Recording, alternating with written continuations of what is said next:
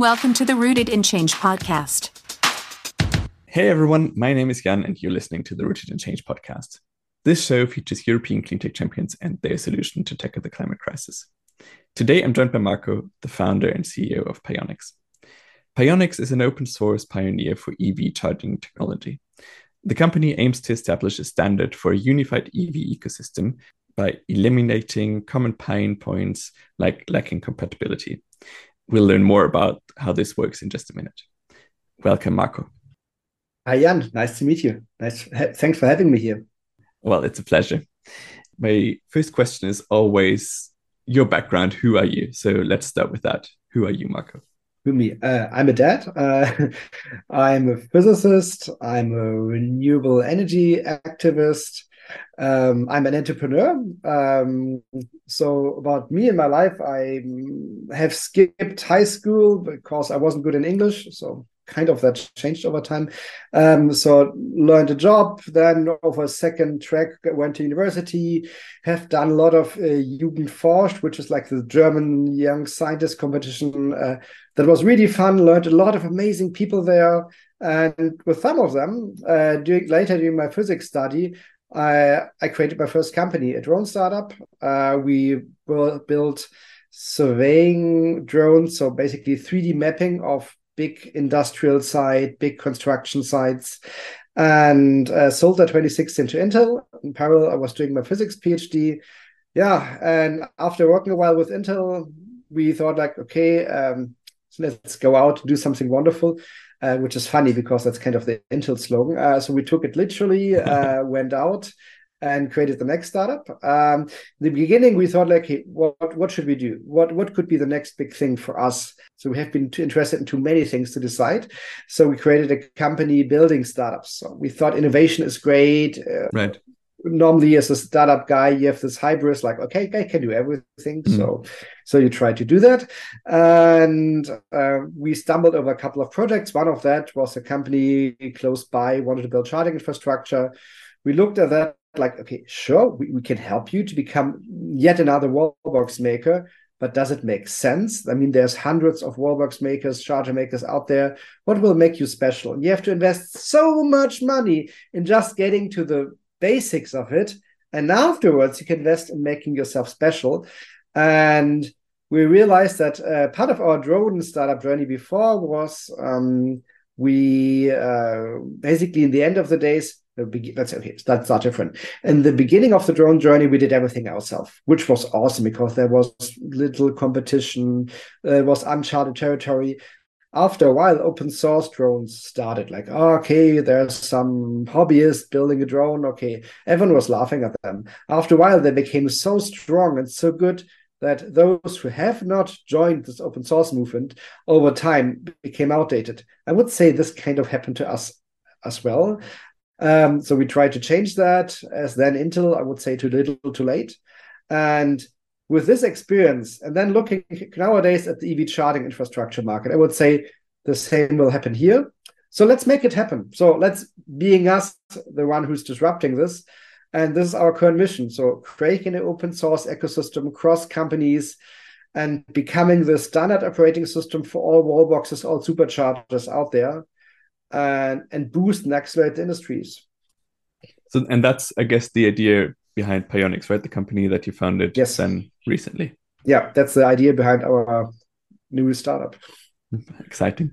And so, in a nutshell, you just mentioned what Pionix does, but how does that work in practice? So, you provide an open source platform for okay. creating mm-hmm. that infrastructure layer for the charging infrastructure? Mm-hmm. So basically, if you look at charging infrastructure, so what is a wallbox? I mean, it's basically a, a small computer with some power switches, or some people call it glorified uh, power plug, at least for AC. There's um, basically the computer does a lot of control. What is he doing? He's speaking to the car, he's speaking to the power grid, maybe to some humans front of the car, maybe to some local solar inverter, uh, maybe to some payment solution in the cloud, to some energy trading markets to find out the the tra- uh, energy trades, to some weather forecast mm. to predict what is the solar radiation in an hour from now. Uh, so it's basically a data exchange and networking point. And um, most of that is kind of standardized because all cars are talking the same API. All solar, yeah, not talking one API, but many. And eh, so the point here is that every charger manufacturer has to solve 90% the same challenges, regardless of which product he's building. And this reinventing of the wheel, or basically coding always down an implementation of the actually same standards over and over again, is first of all totally waste of money. And second, it creates a lot of uh, friction in the industry and the adoption because you do it slightly different. Um, everyone is not doing exactly the same, and that creates compatibility issues and slows down adoption. And what we now say, like, okay, the 90% of code which is the same along all charges, that's what we do, like the boring stuff, the uh, engineering wise, you would call it like a, a user space software stack um, very modular one with a lot of microservice architecture for EV charging infrastructure. Gotcha. And on the pain points, uh, just... firmware stack. Maybe I should say that because a lot of people, when they hear software and modular and microservice, everyone is thinking about the cloud. So we're mm. not the, not in the cloud. We're really the firmware within the device, which yeah. also makes us special because most people overlook that there's still firmware even in 2023. Right. So basically integrated into the actual hardware. Yes. And can maybe can you just elaborate a bit more on the pain points because you mentioned that um, there are compatibility issues that adoption is being slowed yes. down because of those uh, compatibility issues. I would say so. Can you just elaborate a bit more of how yeah. you, as a company, help to accelerate the rollout of EV? So, um, so basically, I think it's, it's kind of broken by design. I would call it. Um, maybe let me start with an analogy. Uh, do you remember the browser wars in 2000s, where like there have been dozens of browsers out there, and yeah. every website had a label like, okay, this website works best with Netscape. I don't know, 3.4. Point, yeah, exactly. Yeah, something, right? And then people try to fix and address these issues with getting a certified website like this website is w3c certified and it's really compliant with all the standards even my private website still has this label because i haven't updated that for a while um, but it hasn't solved the problem so what actually solved the, this browser war compatibility problem is there was a winner on the browser market and it was actually not one winner it was the, Chromium engine. It's part of Google Chrome, but it's also used by Microsoft, kind of used by Apple. It's used by Opera. And then there's a second browser engine, which is Firefox, but there are only those two engines left. And nowadays, um, the innovation is not happening like someone is doing an extension to the standard and then it goes through some committees and then a new PDF is released and afterwards it's coded into the browsers. The nowadays we have something people call it code first. So you first do an implementation of a change of the browser and then try that out in the wild. And if that works, afterwards you're writing down the standard. So it's code first, standard second, uh, with like an open source monopole in the middle. And and that helped to resolve like innovation slowness. It resolved uh, compatibility issues. It resolved waste of resources. And if you look for a while, this happened in many industries. Uh, it happened in databases uh, quite a bit. It uh, happened uh, in mobile phone operating system. I mean, basically, the world runs on Android. Yes. Yeah, I was going to say that's another good example, right, where you see yes, the same yeah. pattern. Yes, and it happened in the drone industry, and actually happens in quite some other industries, and that's the pattern we want to follow. So basically, we could call it a, call us a copycat. We just copy an idea and bring it to a new industry, and especially an industry where we think it really has an issue here to solve. Okay, gotcha. And I mean, maybe do you want to elaborate a bit more on how the tech stack actually works? Because I yeah I came across your the uh, the platform, which I think has a really exciting and um, playful name, and I think you went all yeah. in on creating yeah. the different layers, uh, yes. uh, Basecamp, Everest, and so on. Maybe. Yes. So, um, so my, my company is called Pionix, but the software we we're doing or we're mainly driving is called uh, Everest. So like EV Everest, um, and it's part of the Linux Foundation Energy. So we created this software stack and donated it there, but still are the driving force behind this.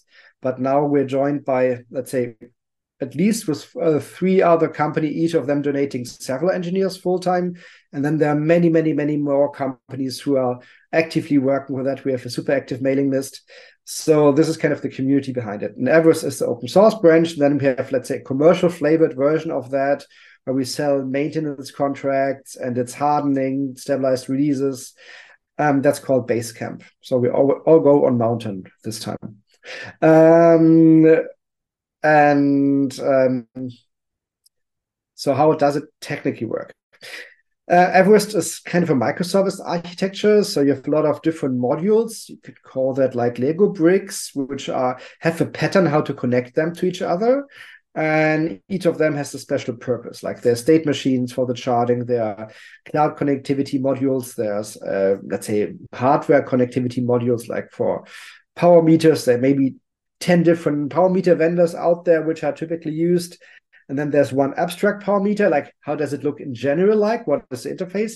And then the implementation for the different hardwares. And we do that for all kind of uh, modules. This like one abstract interface and then implementation for the different options you have. There's a car communication stack. It's called iso 15118 uh, dash 2 and dash 20 we're currently doing. And also here in principle, we can offer you several stacks because we, they are exchangeable over this uh, Everest interface. The Everest framework, so this uh, interfacing logic, is um, basically a shell built around MQTT. So maybe if some of you have heard that uh, MQTT is used a lot on IoT devices, like having them communicating to the cloud, but it's sometimes even used on local hosts to have different processes communicating with each other. That's what we do, but we've wrapped um, how to say that a type safe wrapper around that. So we can specify in the configuration in several configuration files how does let's say an interface look like?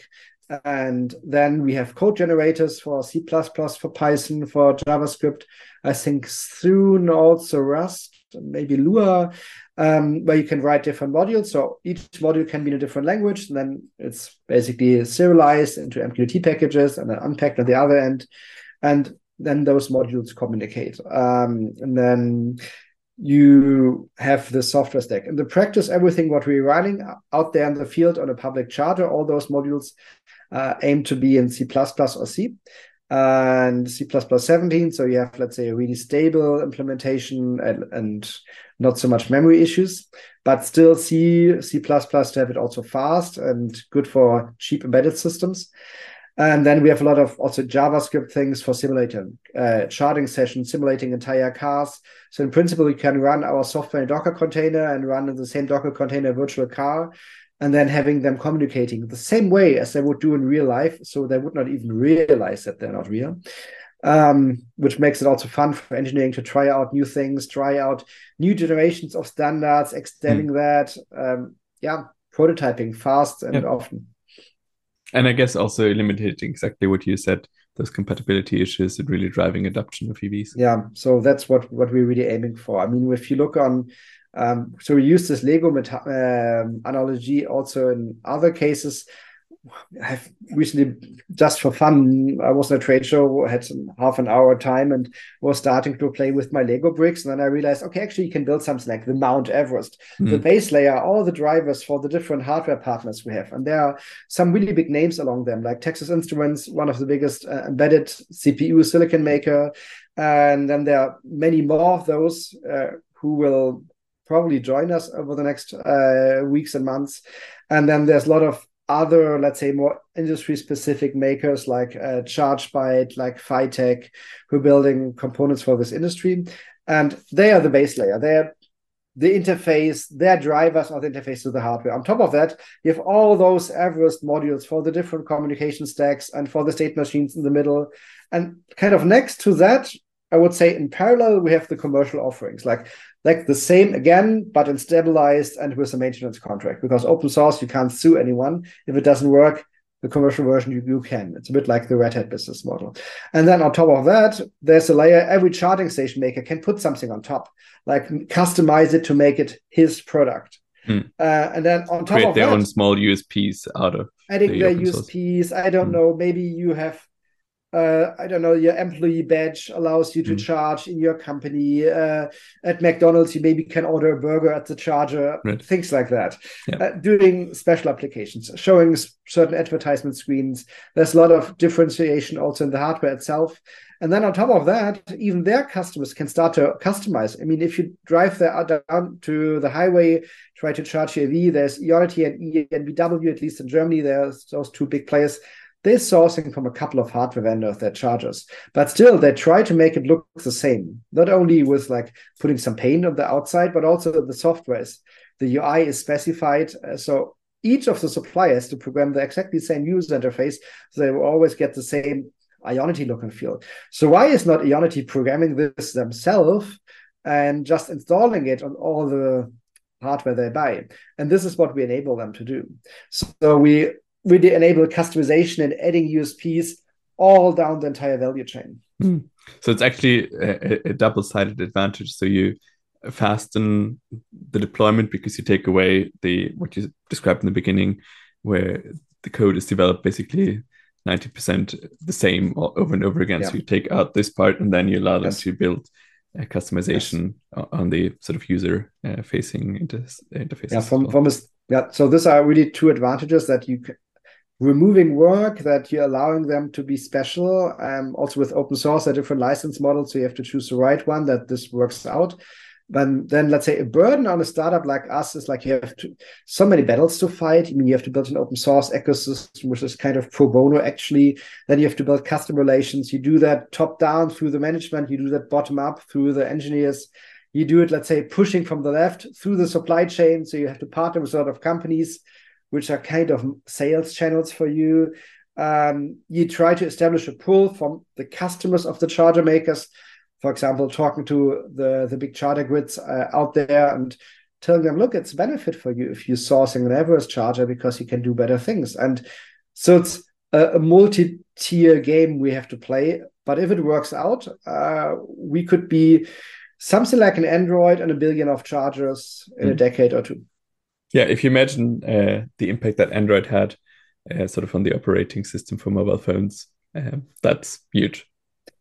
Yeah, I mean our niche is a bit more special, so I don't really like the comparison to Android because technically and also economically there are some differences. But I think on a high level, it's it's mm. a nice analogy. It's also the the scale we're talking about yeah. here is, is super massive. I mean, the entire world is going all in on electrification, mm. regardless of what some political parties might say like oh maybe we do e-fuels. Yeah maybe we're doing a couple of cars but the vast majority is evs i think everyone agrees.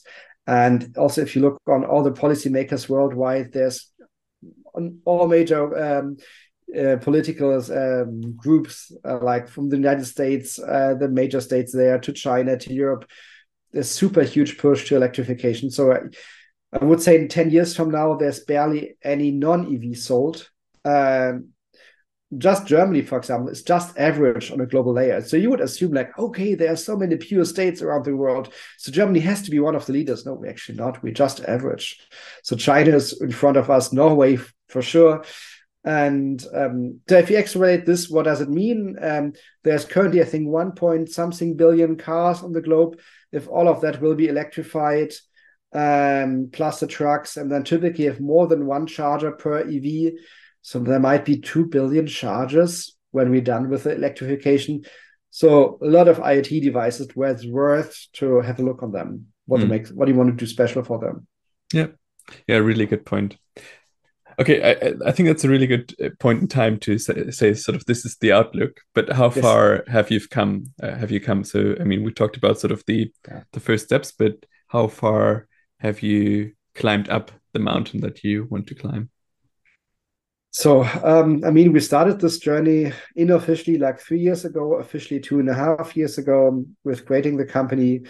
Then um, made the code public like beginning of last year, so one and a half years ago. A year ago, we onboarded the first clients.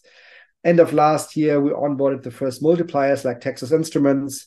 Um, this year, some some weeks ago, actually, we signed, uh, we closed a really, really amazing fundraising round. Uh, was yeah, congrats 5. on that. 6, I saw that.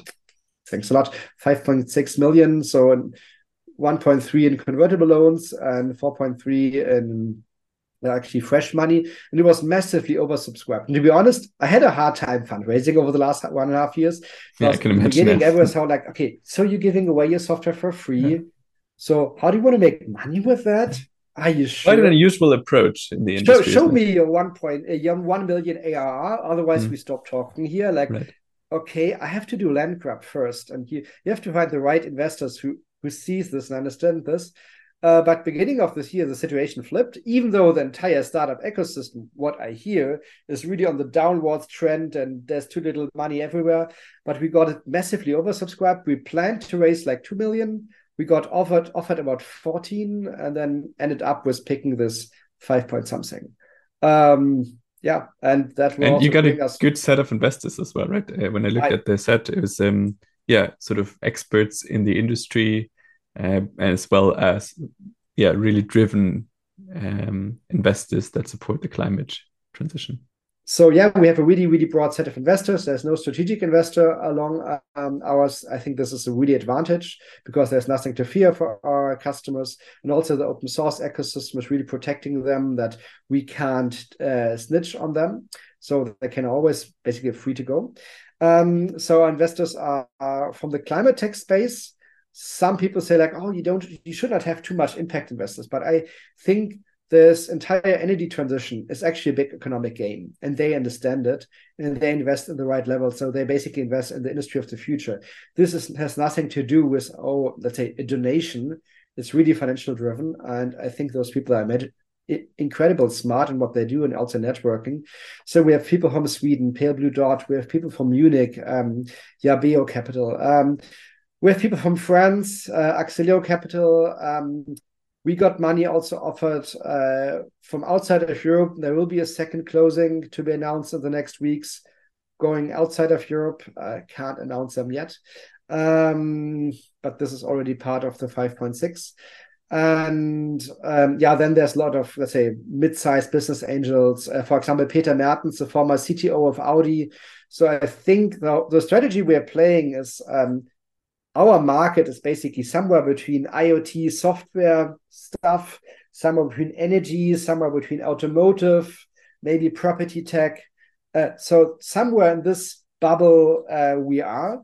And um, since the spot is so not well defined, also our investors try to. So we try to cover with our investors all those corners. So we have people from the energy, from the automotive space.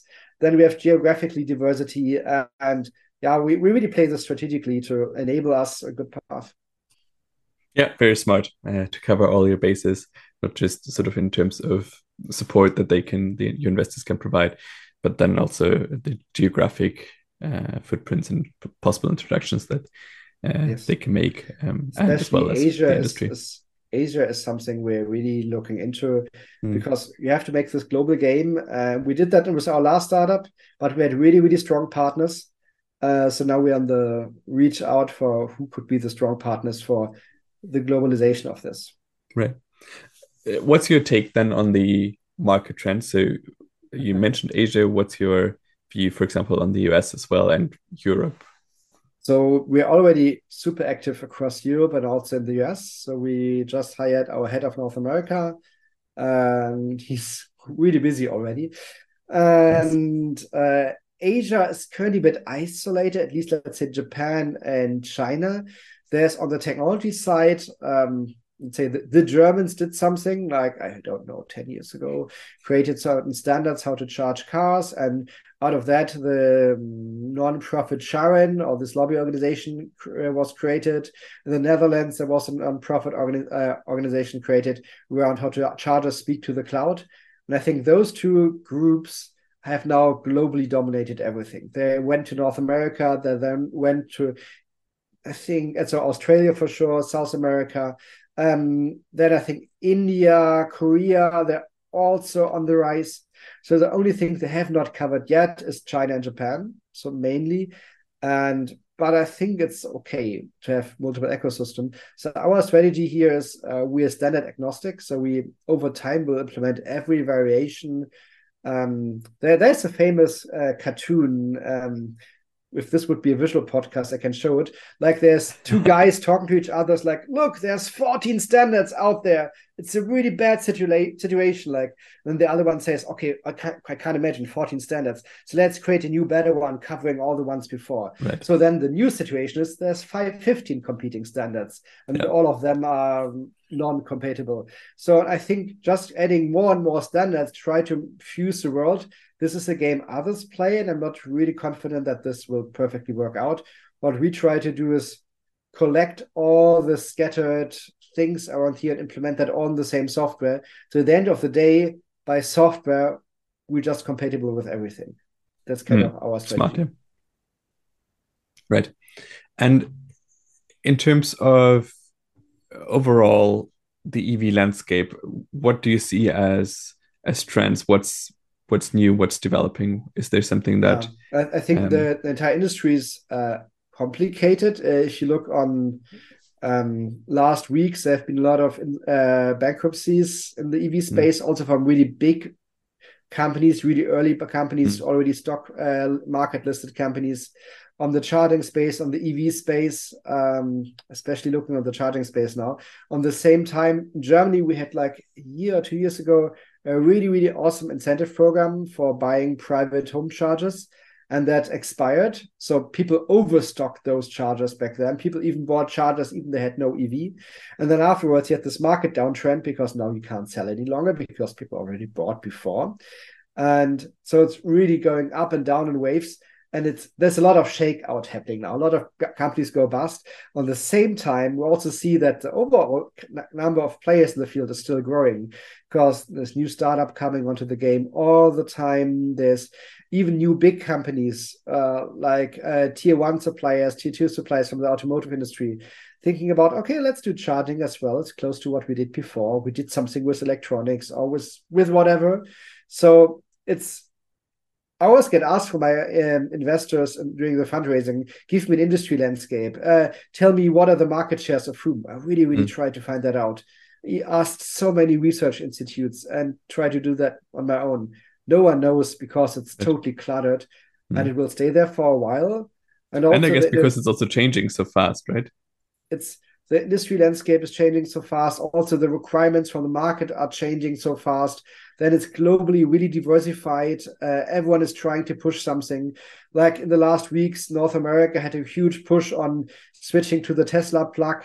And behind the scenes, okay, Tesla plug is only mechanics, but behind the scenes, the actual battle now starts. What to do with the software? I think the official path is using the non-Tesla software stack just with this new mechanics let's see how this will work out. There's so much power play uh, around the world, and uh, for, for, those who build charges, even the big ones sometimes don't understand the entire landscape, what's actually going on here, and also we have really hard time to grasp that. But on the other hand, diversity, at least for Pionix, for our startup is good because this is the problem we're solving. We're abstracting away software diversity or standard diversity to offer, let's say, our partners, our users, our clients um, like a better market entry without having to deal with all of this legislative technology standards diversity out there. Got it. Final question from my side. Um, so if you could look five years ahead, I mean, you, you already said sort of, you know, 10 years from now, uh, the battle is won, everything will be electric. But so let's look only five years ahead. How will the landscape look and how will Pionix look as a technology provider? oh, five years ahead is a really mean time because it's it's kind of too much to go to it's too little to go to vision and it's too much to go actually extrapolate from where we exactly. are. oh, that's me. Um, I think we're still in in the battle. I think on the car side, a lot of the new cheaper models will reach the market. I think it really will get the swing of this mass adoption. I think now you you got all the pioneers buying EVs who could afford it. But in five years, first of all, you will have a lot of used cars on the market. You don't have that yet. You will have also way more cheap cars. I mean, by then, also Volkswagen will release the ID2. But by then, also all the, the Chinese car manufacturers will rush over the globe. I mean, what China did from an industry policy point of view is they really, really sponsored a Cambrian explosion of the industry and then they're stopping. Now that's survival of the fittest. But they did this not only for the for the local market. If you, I think there's a really famous and also frightening from German point of view example that Volkswagen I think did roughly half of their sales in China, and they had I think a supermarket dominating position on internal combustion engine cars in China. I think I think 40% went to China and they're 50% market share, something like that. But if you look on EVs now, they're only selling, I think, 4% in China. So China market share is like a fraction of what they had before. So this will mean, if you extrapolate that, Volkswagen will halve.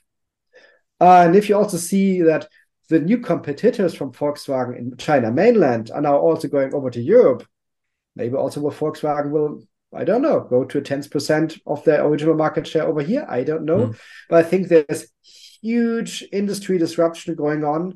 Also, the, the players of the future for the charging industry probably not even born yet. Mm. I think there's a lot of in move. I think a lot of people will really spend tremendous amount of money to make land grab, like with building all the fast chargers now. I think on the operational companies, I can see that there might be already some winners on site, but not all of them are yet born. And on the hardware makers, I think the game is open, and also on the car makers, the game is open, and um, it, it, will lead to quite some political dis- discussion around Europe, around the US, if they actually see that those cars will be way cheaper, and by then they will be way cheaper, uh, including the batteries, and they will be at least as good as an ICE car on all the um, the metrics, not only on some. Mm. And yeah, interesting times that with a lot of uh, panicking on all sides and a lot of disruption. But I think for the clean tech movement, this is perfect. This is what we need a perfect storm towards clean tech. I think that's a really interesting summary, um, and probably uh, in in parts also summarizing what you said before in terms of how complicated the industry is that we have so little visibility, but so much is happening at the same time, influencing the different parts of the game. Because obviously, the uh, a push for more cheaper cars coming, for example, from Chinese manufacturers will mean that there's more choice for consumers, allowing them to switch to EV, thus again pushing the need for charging infrastructure and so on. So there's many components influencing one another, mm. and at the same time, not really uh, being sure what the implications are. I think it's also quite interesting that we. as, as Germans often look towards, for example, as you know, with Volkswagen being such a big um, part of the German economy, at least from a public mm. relations point of view and attention point of view, that we yeah. then tend to look to Tesla as the looming competitor coming along. But actually, the threat is coming probably not from not so much from Tesla, but from uh, other manufacturers that will allow cheaper yeah. offerings in the market. And I think something what also people haven't understood yet is that this entire energy transition will give us a totally new view on energy. I mean, mm. all the governments across the world um, are pushing for this. It's called demand side management. So you, renewables are fluctuating. So what? Everyone knows that. I think finally you can deal with that. And the cheapest way to deal with that is giving incentive on charging your car when the electricity is available. And that's that doesn't cost anything. and even saves money on all sides. So let's just get this done. And policymakers realize that and they're they're doing it. And I think by five years from now, this will be actually the rollout will have happened. So you have like flexible tariffs and for example, I think two weeks ago we had a really interesting situation across Europe that energy spot market prices have been so negative that even after adding taxes and transmission um, uh, fees, you still could uh, kind of earning 50 bucks for charging your car. And I think we'll maybe the super super negative prices will go away because like an artifact of the market but let's say the amount of time when we see close to zero prices on the market will increase way more. And if you if you're smart with EVs and with home solar and batteries, you can earn quite some money. and I think this will also uh, energize people for um like with the hunt for the cheapest gasoline like oh that's on the other side of the city it's two cents cheaper this drives a lot of people to to do things and i think we will get the same hand with renewables. And also with the adoption curve with the installation curve with the price curve of this new battery and solar technologies i think there's really really amazing times ahead. And i i think this is the actual driver which bring us clean tech will kind of almost bring us to the Paris Agreement. It's like the policymakers try to do their thing, lobbyists try to prevent this, but I think the super force here is the economics of scale of the new technologies that they're getting so cheap, and this will dominate the path. Well, I couldn't say it in better words. So um, let's end here. Thank you so much, Marco, for your time. Thank it was you. lovely talking to you, and um, I hope to speak soon again. Thanks a lot for your time, and yeah, let's see you again.